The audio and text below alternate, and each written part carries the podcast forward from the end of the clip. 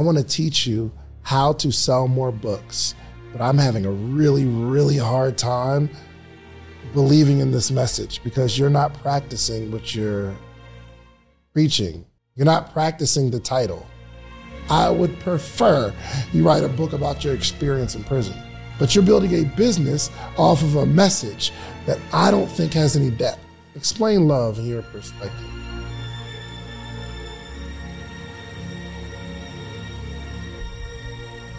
Love for me is You suck, your business sucks, and you'll never be successful. How many people paid you five grand? You never lied to anybody? Okay, real quick. Anything you see in here? It's over, bro. Mm. What's your belief system? You're married, yes, to a woman, or you let your wife wear pants? When I ask you for something and you don't give it to me, are you knowing that you're lying to me? Lying? You cannot move being this comfortable. But you be in the crib and your drawers just like, my job is to make you fail. My job is to make you quit. My job is to make you cry. But if you survive it, success is on the other side. How's it going? peace and blessings. How you feeling? Very blessed. Peace and blessings. I like that, man. What's your name? Ibrahim Maalessi. I go by I am for short. Ibrahim Maalessi. Maalessi. But you go to you go by I am. Yes, sir. Sure. Is that Muslims change their name, right? Is that a is that a, is that is that what's happening? Uh, actually, I was born with the name Ibrahim. I reverted my last name while I was in prison to reflect more of my father's culture. My father's Ethiopian. Word. So that's the I am part you talking about? Nah, so the I am is my name abbreviated. My entire name is Ibrahim Abdullah Hadi Jaz Maalessi. You got So- name. That's guys dope though. It flows. It flows for sure. I'm from Philly, so my mother, you know, we all go by it. Most of us have Arabic names in Philly. Oh yeah, hundred percent. Where your beard? My beard. In the nation, we're not allowed to have beards. I thought because you know in, in Muslim, I mean in, in Philly, it's a lot of Muslims there, Yeah. but they all have beards. No, Most of them go by the Orthodox faith. And the Orthodox, they wear the beard. But in the nation of Islam, we don't wear beards nor long hair. really? Why? Militant, a militant composure, but also in the Quran, in believe Surah 47 to 48, it tells us the man should be clean shaven when he enters the mosque. For us, the mosque isn't just a building. A mosque is the earth itself. It's a holy environment. So we always keep a clean shaven demeanor. Mm, okay, yeah. So I, I honestly forgive my ignorance. I was, I was. You know, you think like, oh, you're Muslim, right? Because you have a beard, or oh, okay. And also, y'all can't wear gold, right? Or is that a different? in a sense, in certain we have what's called sunnahs. They're said to be the practices of the prophet. They're supposed to be based off the Quran. And certain sunnahs you have, people believe we're not supposed to wear gold, mainly because men shouldn't be over luxuriant. We're supposed to be humble. Got it. In some aspects, you'll see brothers who come from the Muslim faith, they do wear gold because of our African roots. For me personally, I believe it's in the person's preference. Okay, just preference. I, the only reason I'm asking, one of my friends, I was looking for a watch one, one time. So- actually, this one right here, actually. It's a nice watch. And, ah, thanks. You wouldn't wear it though. I would. I would. You would? Yes, I would. Okay. Anyway, so he said the guy, the the person, he he has a dealer at his at the store. So when his dealer calls and says, "Hey, we got this piece," he'll buy it, but he said he can't wear it. So he like sold it to me because he said in the Muslim faith you couldn't wear gold. But I'm understanding that there's a difference. Yeah, more so that's in the line where you're not supposed to be over luxuriant. You're not supposed to be just flashing. You're supposed to always be humble at all times. Got it. Now with the beard, it's in the sunnah. The prophet told brothers they should have beards, but it, beards more see signifies wisdom. Hmm. But most people they wear the beard just because the prophet had one, and they believe in Islam you have to have the beard because the prophet had one, which is not necessarily true. It's like you'll see a lot of brothers who wear the long garments because they said the prophet wore one, but the prophet was an Arab that lived in a climate where if you wear pants, you probably finna sweat to death. Got it. So it was more so a cultural significance that's just been imprinted onto the religion, but it's itself is not really a religious practice. Got it. Okay. And it seems like you're pretty devout though. Yes, sir. I could. And you said you you went to prison. Yeah. When in prison, changed your name. The last name when I reverted the last name. Oh, gotcha. Okay. Why'd you go to prison? You said why? Yeah. Tagged along with a robbery. We got charged with an armed robbery, even though it wasn't an armed robbery. And you tagged along with a robbery. Yes, sir. How old are you? 28. Just turned 28. October 6th. How long were you in prison? Seven years. Seven years. Actually, October 5th marks my one year out of prison. October 6th is my birthday. Congratulations, man. Welcome back home. Peace. I came here for your Grow Your Business Summit. So, Oh, yeah, uh, yeah. for sure, for sure. the place looks different without a lot of chairs. oh, yeah, no doubt. Goodness gracious. Seven years in prison. Yeah, seven straight. And what'd you learn in prison? I learned that I didn't know anything about life before going in prison. It just took me about my fourth year, fourth or fifth year in prison to realize I didn't have no real experiences. I grew up in the hood, so you know, Yeah, 21. at that limited point. experience. Even that, like I never really had an open mind to anything.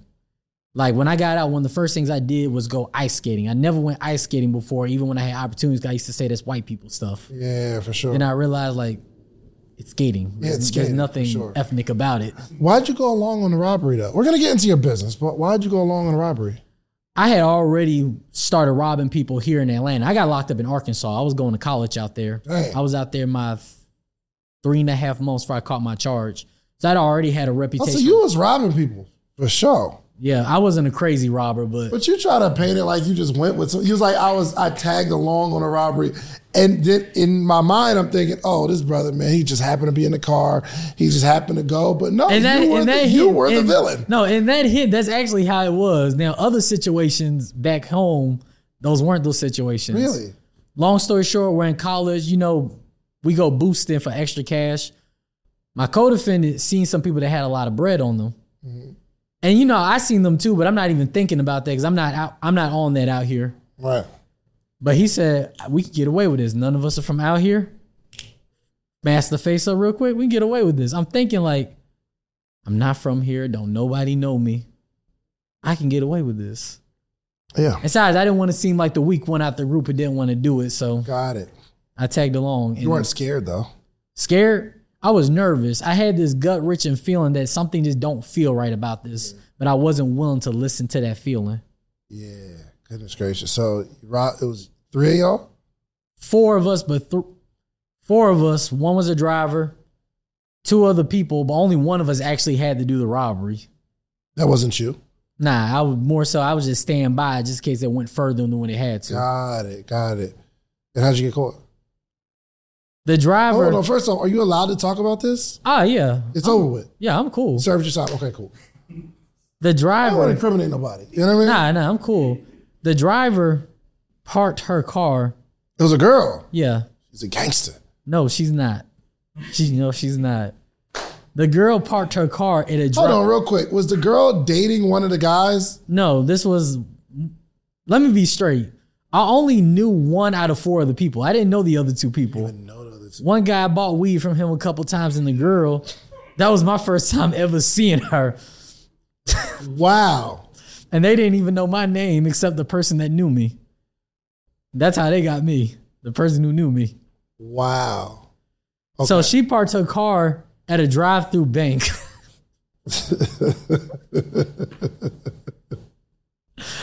so they ran, so the U.S. Marshals ran the, all the nearby cameras and they seen her car and they seen when she drove off and then they placed it around the same time when we ran to meet up with her. Then they just simply did a backspace on everywhere we've been because we was in the same area that we seen the people in. Got it. Matter of fact, we went to the Walmart to go boost. We robbed them at IHOP. The IHOP right next door to the Walmart. So they just ran all the cameras and they started with her. Wow. Then they got my co-defendant, who was my best friend at the time. He told them where I worked at. So clearly we not best friends no more. He snitched on you. Ah, yeah. And this is how you know when somebody done gave you up. As they bring us into the interrogation, which was kind of odd because they was interrogating us at the college, and I don't know why. As they're bringing him out the room, I'm about to come in.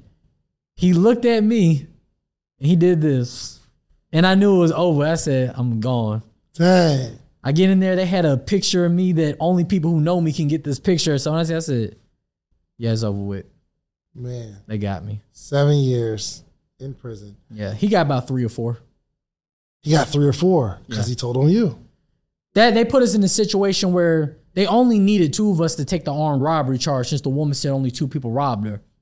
My other co-defendant, he wasn't even finna take to trial. He said, I'm just gonna take the time. It is what it is. How much time was that? Seven also. Seven. My best friend, who was the one who actually robbed her, once we read the statement and he seen he put everybody under the bus, he let it be known I ain't going to prison for nobody. So the situation was either I can catch the stand on him or give him the opportunity to catch the stand on me. I'm not catching the stand for nobody. I'm gonna take some accountability. I'm just gonna take the time. That gave him some leniency for he was just an extra body now. They gave him a simple robbery charge. He had to do like three years. Wow. Would you, if you could do it all over again, would you just tell on him? No. Hey, listen, let me just make this public service announcement to all of my friends. If we decide to rob somebody, I'm telling. I got kids. I don't live by the streets anymore. I used to be a rapper. This was like 15 years ago. what am I? 30? If this was 20 years ago, I would say something totally different. I'm just going to take it, stand like a man.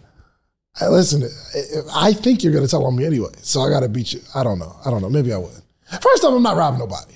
Okay, so we don't have to worry about this, but I'm just letting you know if I ever change and my life changes and I really got to do what I got to do, Reese, if I come to you with a plan, don't trust me. Okay? I'm telling you, bro. If it comes down to me or you, it's over with.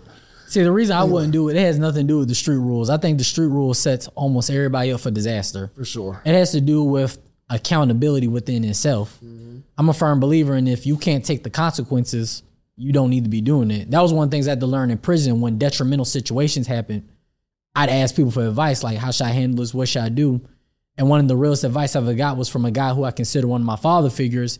He said, I could tell you what I would do, but first you need to ask yourself, can you live with my consequence? Hmm.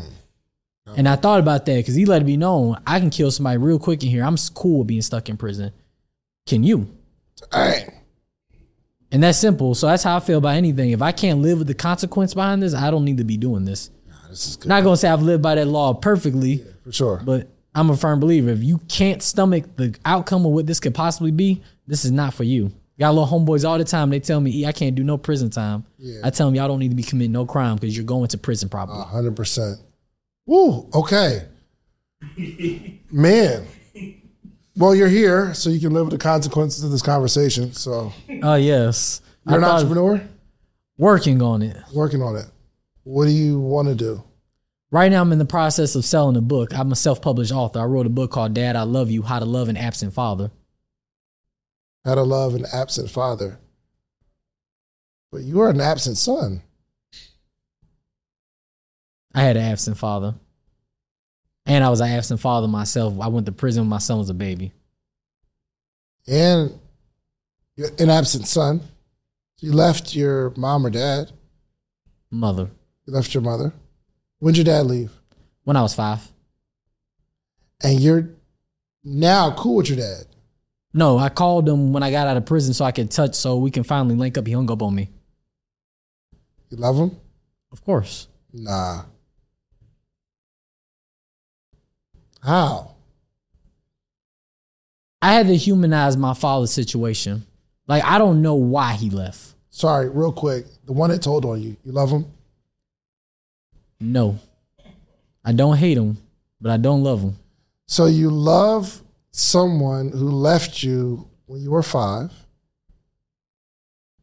but you don't love someone who made you sit in prison for seven years. I'm trying to understand how you're teaching how to love an absent father when you just got out. How do you how do you love this man? Or are you just going off? I love everybody. Like I, I love you. I just met you. I love you as a person. So let me clarify when I say this. I can say I have love for my co-defendant. I don't have no animosity behind them. A when I first, bit. nah, when I first A got incarcerated, when I first got incarcerated, I went to Arkansas. Arkansas is different than any other prison. They usually keep you away from your co-defendants, especially in that situation. Arkansas does not operate that way. There's a chance you will be in the same prison with your co-defendant. Did you see him? no, I'd let it be known real quick if I see I'm gonna kill him in prison. The first four years, but then I really thought about it. I said, one, nobody made me do what I did. I put myself in that situation. And three, he was actually honest. He let it be known this is who he is. Gotcha. Now, how you be mad at somebody when they're showing you this is who they are and they tell you, Okay. You call your dad after a certain while and he hangs up on you. I'm trying to understand how you love an absentee father. That's the name of the book, right? How to love an absentee father. how to love an absent father. How to love an absent father. How so tell me how you love your absent father. because me and my father, we one and the same.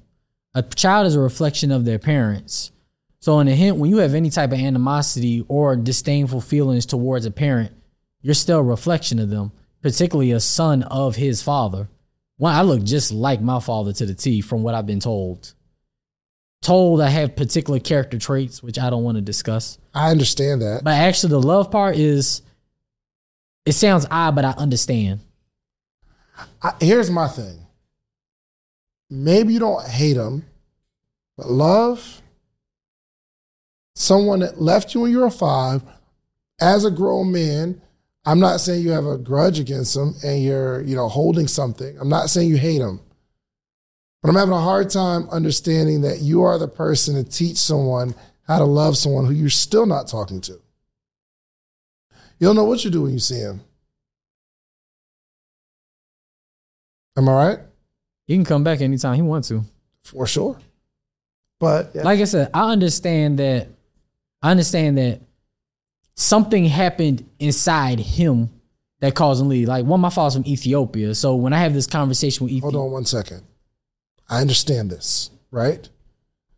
But you, let's say, for instance, your dad comes back into your life right now and y'all have a good conversation and y'all hang out and he comes to stay with you and y'all start building a relationship and you go to work, you come home and you realize all your stuff is gone and he robs you.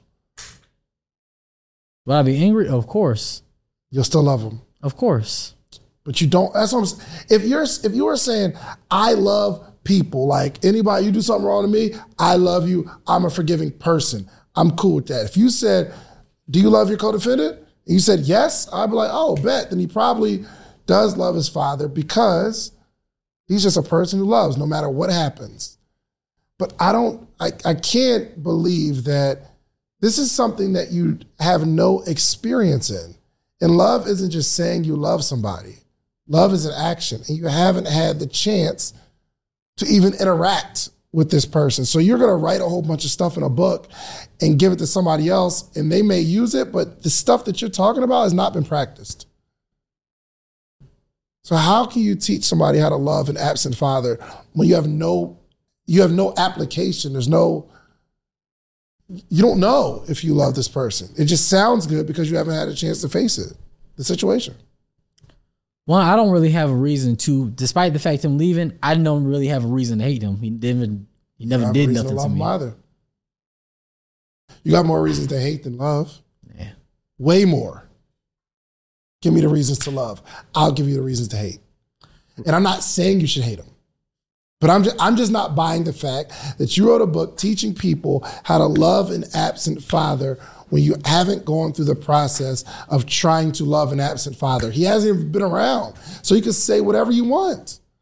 You can say, I love the person. I'll do anything for that. But I can see if you call and he picks up, y'all start building a relationship, and he does you wrong. And he comes back and says, Hey, son, I need to borrow some money. And you give it to him. And then he does you wrong again. And then you help him again. And he does you wrong again. Now I can buy the fact that you're saying, I love an absent father. I love this man regardless. But you haven't been able to put it in practice. That's that's my only issue right now. I knew I was gonna like this. I'm enjoying it too. I say in a sense I've had a chance to put it in practice in his own way. Because one, I was saying I loved my father before I even called them. You know, that was just my way of healing or rejuvenating from the wound of him not being Yes. there. When I called him, the biggest downfall for that was the fact that I had an expectation because I reached out that he wanted to hear from me. Which isn't necessarily true because he's always known where I was at. Mm-hmm. Like even I know where he's at right now in Philly. Yeah. So he's always known. But when I called him expecting to speak to him, I set myself up for that. Now, whatever went wrong inside of him that caused him not to be there, that's really on him. Okay, hold on real quick. Had that call, he hangs up when you get out of prison, Yeah. right? And I called him back. I called him twice. The Called first time he hung up, as soon as I told him I was. The second time I called back, he answered, but he just sat on the phone breathing the entire time, like didn't say anything. Yep. So there's a part of me that felt like there's something in him that wants to say something, wants to do something. But then there's that part of him he won't let himself get past. For sure. Okay. And that was the last interaction you've had with him. Yes, sir. You have kids? Yeah, I have a son. You have a son. Do you talk to your son? Do I talk to my son? Yes. You're in your son's life. Yes. When was the last time you talked to him? Probably a few days ago. Okay. He lives in Philly? No, he lives here in Atlanta. Lives here in Atlanta? Yeah. How old is he? Eight. He'll be nine in December. You talk to him how often? Whenever his mother's not acting crazy. Oh, gotcha. One of them situations. And Georgia apparently is very biased Yeah. on their parental laws. Gotcha. Um, let's say there wasn't anything holding you back from getting with your son. You love your son, of course. Of most definitely. If there was nothing standing in your way of going to see your son, would you see your son every day? Of course. I want him to live with me. A hundred percent. But you're telling me you called your dad twice and you know exactly where he is, but you have not gone to see him. This is what you're calling love? Actually, I went to I actually went up to Philly to see him. What happened? He wasn't there at the time. And since? I was on a fixed number of days on actually being there, let's just say he has let's just say he has a problem. So running into him will probably be harder than what it is, but I know where he is living wise. But actually running into him is a little bit more challenging. so because of his go- problem. Go knock on the door, he wasn't there. His roommate said he wasn't there. Okay. And then what do you say? I said just give give my number. I'm gonna reach out. I want to find them. I want to talk to them. Good. And then what? That's it. Now, actually, now this this is what I did wrong, and this is my fault right here. I changed my number the day afterwards because I had somebody call my phone stalking me. So I didn't think about this. I'm thinking, man, why this man ain't called me? And I thought I said, I changed my number the next day. Yeah. Okay. Flip the scenario. Your son is eight. Your baby mother says, your, I don't say that. Child's my son's mother. Yes, your son's mother says your son isn't here right now. What would you do? I'm not going to personally believe her just because of prior experiences. Okay. Well, let's just say the child legit isn't there. What do you do? When is he going to be here? When Let's work out. Let's work out me seeing him. But you did none of that with your dad's roommate. I'm just trying to understand your His, his roommate didn't. His roommate didn't want me there. Actually, I understand, but if this was me and this is a person that I'm saying I love and I'm building my whole business off of, I'm coming back a little later that day. I'm going to at least ask, okay, when is he home? I'm going to come that night. I'm going to come the next day. I'm going to like do my very best, talk to some neighbors. I'm going to spend some time trying to find this person that I love. But you're building a business off of a message that I don't think has any depth. Well, in that situation, I'm trying to consider everybody's feelings that's involved at that moment. I went to go visit my. I am. No, just hear me out. Hear me out. I went to go visit my mother because I haven't seen her since before I got locked up in prison. So naturally, I want to see my mom's. And she knows part of the reason I'm actually in Philly is to see my father. And I'm trying to be very conscious of her feelings. Like right now, me and my mother don't talk. When she found out I wrote the book, that was one of the things that ended the relationship. Mm. And mind you, I love my mother to death, but and I've been trying to get her to talk to me, but she don't respond. What is it about the book she didn't like? That was about my father. It was about your father. There's something deeper here. That's at that point you got to get on. I don't know what it is. That's what There's she a said part to of the story you're not telling me. But there's something. It's not, oh, you wrote a book about your father? I'm done with you. I don't, I can't believe that. There's some other things, but that was the solidifier right there for her. Right, tell me the other things. I come from one of those family where everybody has secrets, everybody dislikes each other. I'm not even against the idea that people in my family would actually try to harm each other, which they actually have through very violent means. At some point, you get sick of growing up through that. I have kids now. My cousin have kids. We tired of growing through this. I spoke on something that had absolutely nothing to do with my mother. It was something about me, but my mother took it there. So that was the first part of it. She was starting to let up on it, but then when she found out I was coming out with the book, that's what solidified it right there. She said, "Oh nah, I don't want to talk to you. I'm done." Explain love in your perspective.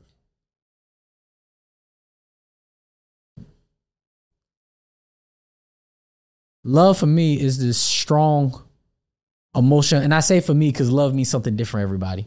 But it's that strong feeling where I always have to be there for you.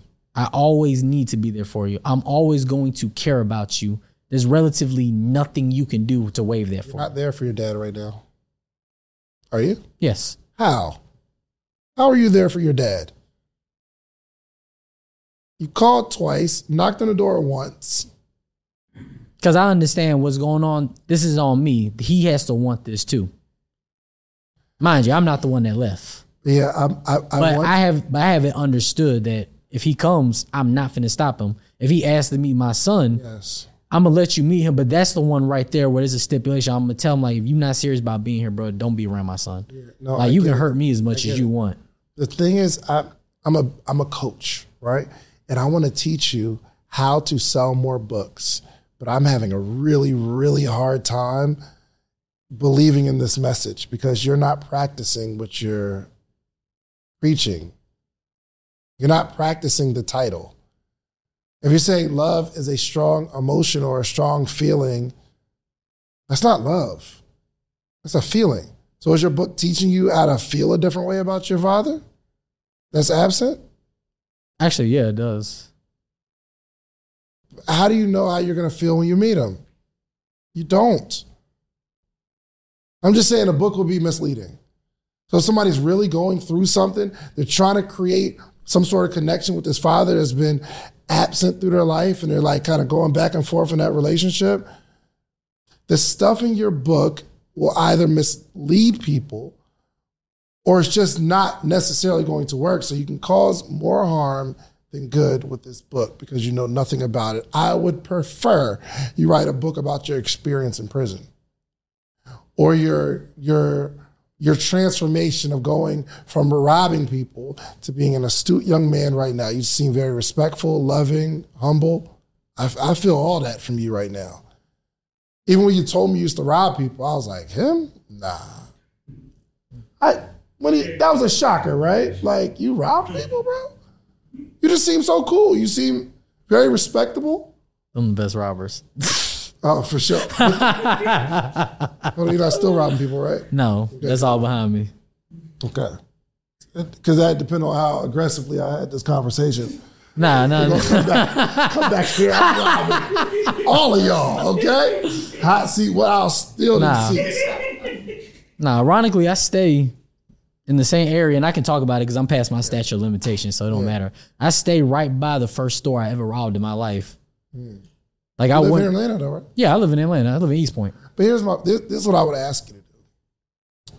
Write a different book.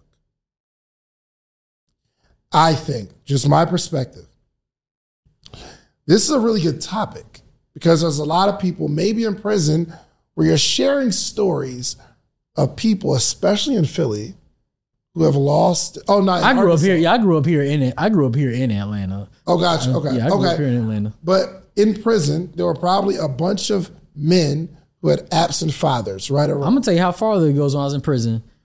I watched firsthand five guys be locked up with their fathers.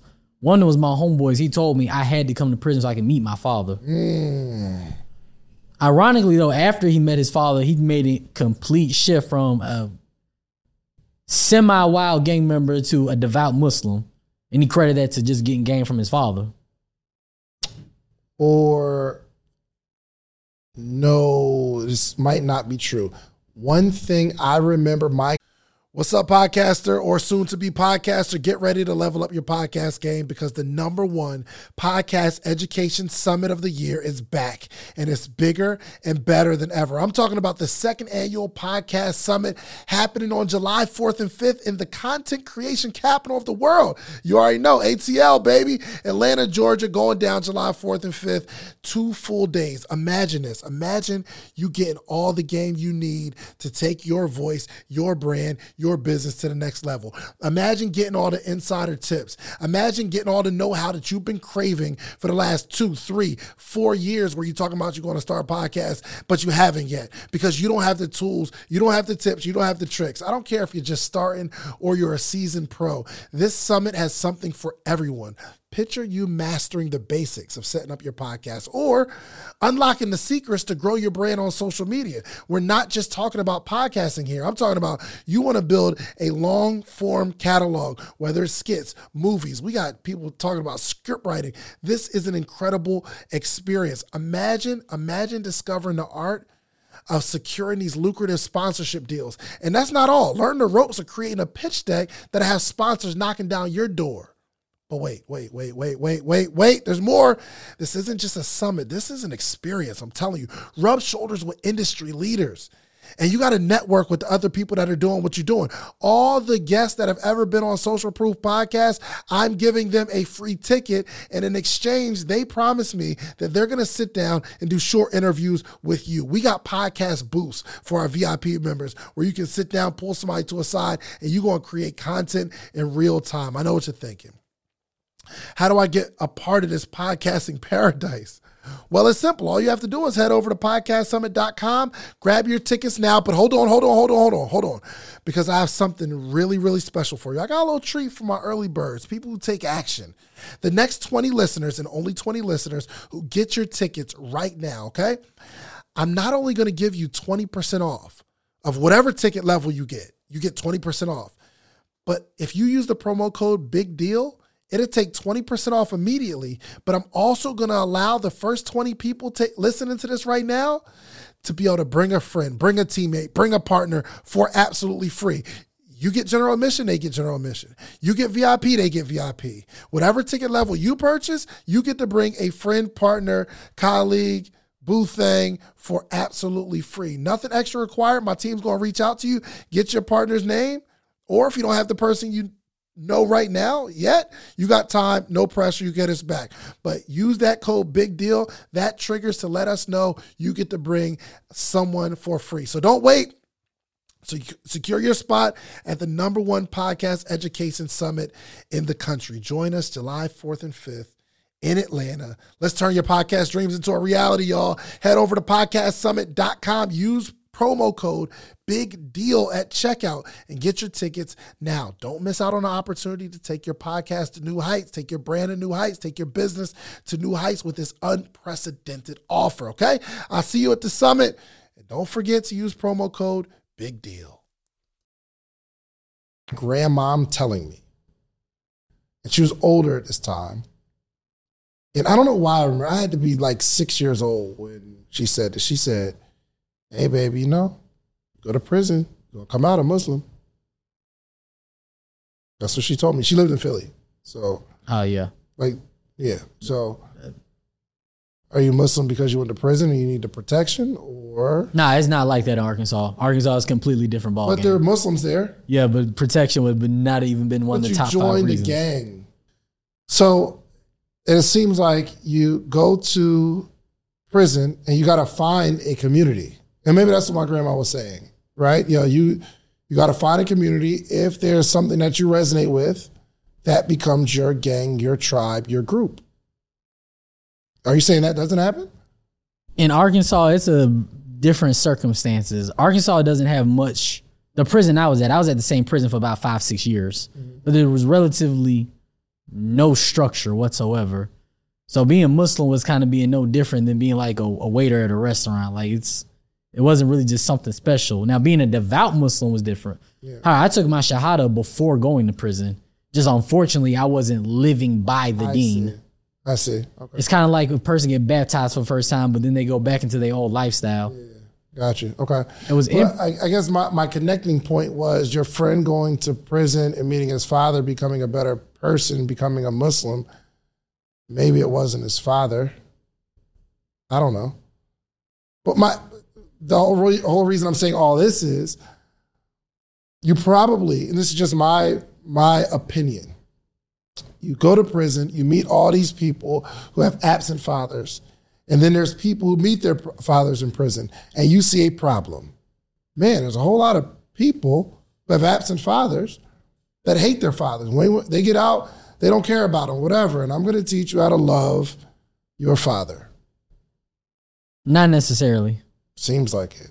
One, I wrote on this topic because it was a personal topic to me. Because throughout my life, not having my father, I struggle with real identity issues, as most guys do when they don't have father Why figures. not write a book on that? Because that's something you actually went through. You have not gone through the process of loving your father. because in my opinion i have went through that process of loving my father like i've had my father and this sounds strange but the sense where i say i've had my father my entire life literally you're you're one of two different people your mother your father they're always with you they're always connected inside of you and in a sense i didn't have my father physically to groom me but i always had my father's being in me because there's parts of me that i know that i didn't get from my mother that I had to come from him.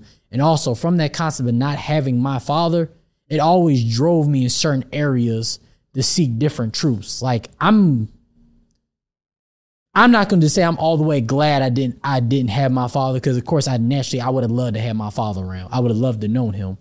But I know I wouldn't be who I am as a person or think the way I think if I did have him. Not having my father taught me to go seek different troops and not just go take things at face value. Like I always mention the part about my father being Ethiopian because the way the culture set up, you usually live and do everything your parents say, whether it's right or wrong. This is what you go by.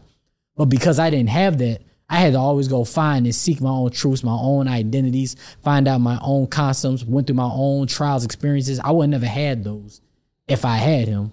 Yeah. Okay. The part about it, I know one of the ways I love my father is because I hated my father's people growing up because every time I seen them, I seen him. So I didn't want no dealings with them because, in a sense, he abandoned me, and y'all already look at me some type of way because I'm not fully Ethiopian. So in a sense, I'm abandoned by y'all too. Yeah. But when I finally started to relinquish those feelings and actually started to embrace it, I'm fully involved in the community now. Now, granted, we got some ideological issues at hand right now, but I love these people to death. Mm. And honestly, I know for a fact it was he, if I didn't even start bracing that part of him that was me, I would never even want to see these people. should write another book. Don't you agree that you should have experience? And I, I guess you're saying you went through the experience of loving your. One, him hanging up on me was the te- one. Him hanging up on me was my big tester right there. Oh, Because I easily could have said, "This man's always rejected me. This man's always turning his back on me. This man's never there." It's I could have te- easily did that. Yes, it's a test. I don't think you hate your father. No. I don't think you know if you love him or not. I know for a fact I do. Of course, You don't have say to. it. You don't have to believe it. Yes, you can say it, but there's no. Yes, based on your own definition, I think we can create whatever our reality is. But there are some people that have experienced having to love someone who despitefully uses them or hates them back. You just haven't been through that yet. You haven't been through. You you can't. You can tell me that you love your father, but you can't argue the point that you've been through the process with your father to actually put it into practice. So in the Bible, there's a part where they say, if someone slaps you on your right side, offer them your left side to slap also. Or if someone tries to take your your belt, offer them your coat. Something like that, right? Every Christian who's a devout Christian would say, you know what? Somebody slaps me, I'll offer them my other side to slap because I'm that devout. No Cat. cap. What I'm saying is, But if we- understand, if- if that's- that's what I'm parable, saying. That's a parable, If we believe the scriptures, I believe I would do that. If we believe the scriptures, I think we can say anything. But until you're in that scenario, until you're in that situation, You don't know what you're going to do. You can't you can't tell what you're going to do. Some people say I'll die for my faith. Would you die for your faith? Yes, and I've been in that situation multiple times. How? I've stood in front of plenty knives for the faith, willing to die at that moment. No hesitation. Somebody's going to kill you because of your faith? Actually, yeah, I got put in that situation. It's time to stop running your business like a hustler, like just somebody that's trying to go get some money and run your business like an actual business owner. You know how that happens? Your business hires you. Even though you started the business, the business hires you and you put yourself on payroll.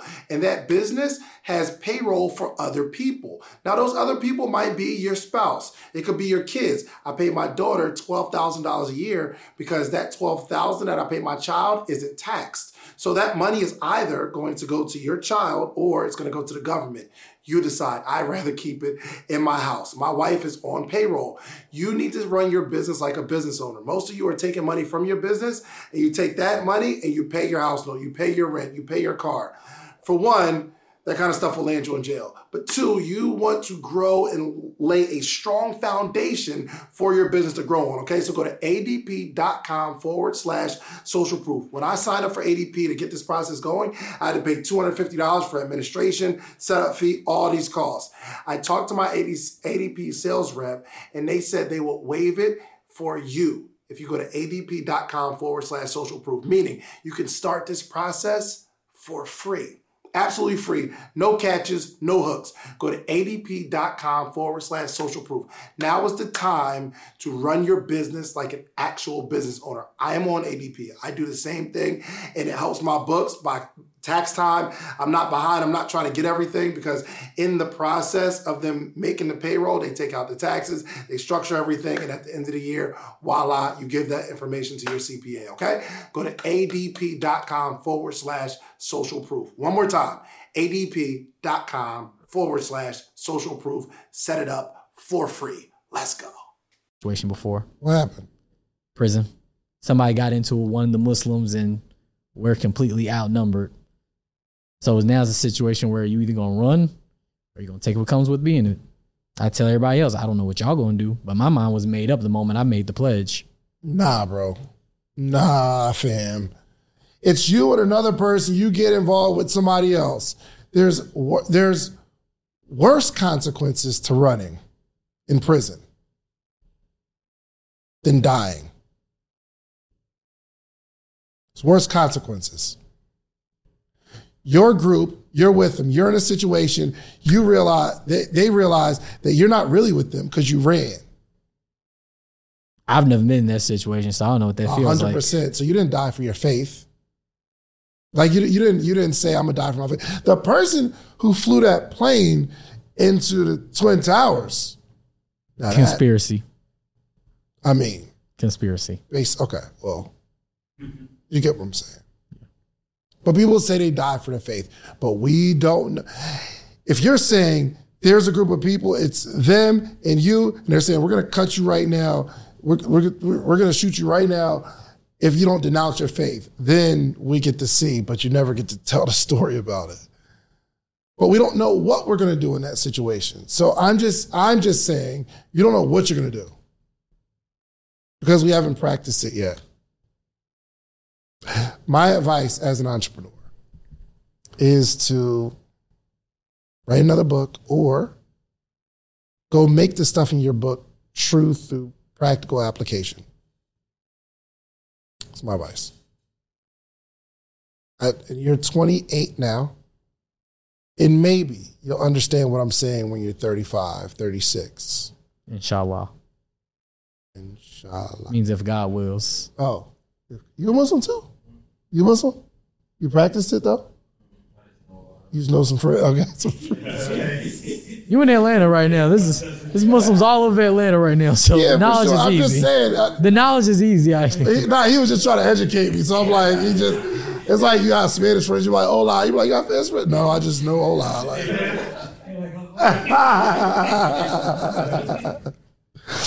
okay, um, that'll probably be my advice, man. You want a thriving career, and again, you can take the book and go sell the book as much you want. And I think who you are, the way you present yourself, the way you talk, you'll sell a bunch of books. It's just I I don't know if I would even feel comfortable even advising you, giving you strategy on how to sell more books because in my heart I believe that you have no idea what you're talking about. Not no idea. I'm saying that for dramatic effect. I said that for the clip. But I think you have an understanding and you're going to be on the right path, but you need to go make that stuff in that book true. It's not yet. You have any questions? Would you like to read the book? No, of course not. Absolutely not. Because in a sense, you don't really know what all I talked about in the book. I know you're not the right person to be advising me if I'm going through that situation. You don't have the experience. You can read it to find out. I, I, I've, I've, I'm busy. We got an audio version. you got an Amazon Prime, it's free. I believe it's good information in it, but it's going to be really hard to brand it because once you really, when people real, okay, here's some good advice. Do not let people know the limited interaction that you've had with your father or the limited. I've had a few. I've had a few. I've had a few more prior to that one phone call. It's just that was the solidifier for me. In jail. Yeah, he actually he reached out to my he reached out to my mother and said he wanted to be in my life, but that was really a lie. He actually wanted to get in a relationship with my mom, but just wanted to use me as the bait. Here's what I think could have happened, and if you really, really love this man, you'd figure this out. First time you call, you say, "Hey, I'm your son." He hangs up. What's going on, on the other line? Who knows? Maybe he's in the streets. Maybe he's got a lot going on. He thinks somebody's playing on his phone. You call back, he sits there and listens. You're talking, you're talking, talking. Maybe he's reflecting in his mind saying, I don't even know what to say. I have no idea what to say. I don't have the words. I didn't practice for this moment. Oh, I called that same number for a week. Every time I went straight to voicemail. I understand. Yeah, I called and text for a I week straight. He doesn't know what to say. And maybe he's feeling bad about himself. I know for a fact he is. A hundred percent. So you go to his house one time, and that time he's not home. But you give no effort to actually give him an opportunity to face to face to maybe give him some of the words to say. That's love. Love is you trying everything in your power to protect this person. You're not. I went out my way to find him. No, I mean, when I say I went out my way to find him, I walked all I walked through every part of Philly I heard he might be at for three hours in the cold. It's I don't December. believe that because we just went through this whole situation and you said you you asked him, hey, when you going? The, like, the roommate was the no. The roommate was left. the last part was the last part place I went to. But I walked beforehand all through West Philly in the cold. I think I actually met him. I met him. I think you're making this part up. No. However, uh, maybe that's some information I think you would have like brought out earlier so I don't believe that part. Because at that point, it, it don't really but matter to me. It don't really matter. It's I walked trying to find them. I even went to the Ethiopian community because one thing is Ethiopians don't hang out outside their own kind. So Good. asked, described them. I even went to the bar him and my mom met at. Okay. I I went to go see the owner because the owner he actually said he remembered my mom. Okay. So I gave him the information and he said, if I hear something, I'll let you know. But again, he can't let me know because I changed the number the that next was a year day. Ago. That was a year now. I ain't been back to Philly since. Yeah. The number he had is no longer connected. Yeah. You're okay. And I think the only issue we have is our definition of love is drastically different. Exactly. The thing about words, words have literal definitions, but then they have what they mean to everybody else. Like it's one thing I can ask you what a word means, but I can also ask you what it means to you. For sure. So I mean, even in cultures, words don't even mean the same thing in different cultures. Do me a favor. Start cross-examining your definition of love with other people. Just start talking to people. I do. I'm, I'm a very curious person on what. And people, you still think the effort that you gave was love? Oh, I'm not done yet. Okay. All right. Well, I just got to get a little advice, bit more creative. go make that stuff true in your book, or write another book. You could read the book though and find out what's actually in the book, so you can make that judgment because I didn't really tell you like the contents in the book or the steps or none of that. I wouldn't listen though. It's almost like someone writing a book on how to make it to the NBA that has never made it to the NBA. or even helped someone make it to the NBA. So why would I read that book? I think that's a little different in context. That's the same. But this was a very helpful conversation. Do you have any last words? Uh, actually, it's a pleasure talking to you. I put myself in this situation just to see can I take a little bit of criticism and to learn from you. Of course, I think you're a great interviewer. Thank you, man. And maybe all of this stuff, I'm going to end on a high note. Maybe all of this stuff that I'm talking about is just my own opinion. And I could be wrong. And maybe after this conversation, you leave here and say, yo, I am actually going to go get some results. And I'm going to help thousands of people start loving their absent fathers. And Dave doesn't know what he's talking about. And this could be the motivation or inspiration that you needed to put a battery in your back to go get it. Cool? Yes, sir. My man. I'm still going to give you a copy of the book, whether you read it or not. If you like the video that you just watched, click this one. You're going to like this one, maybe even more. Click it right now.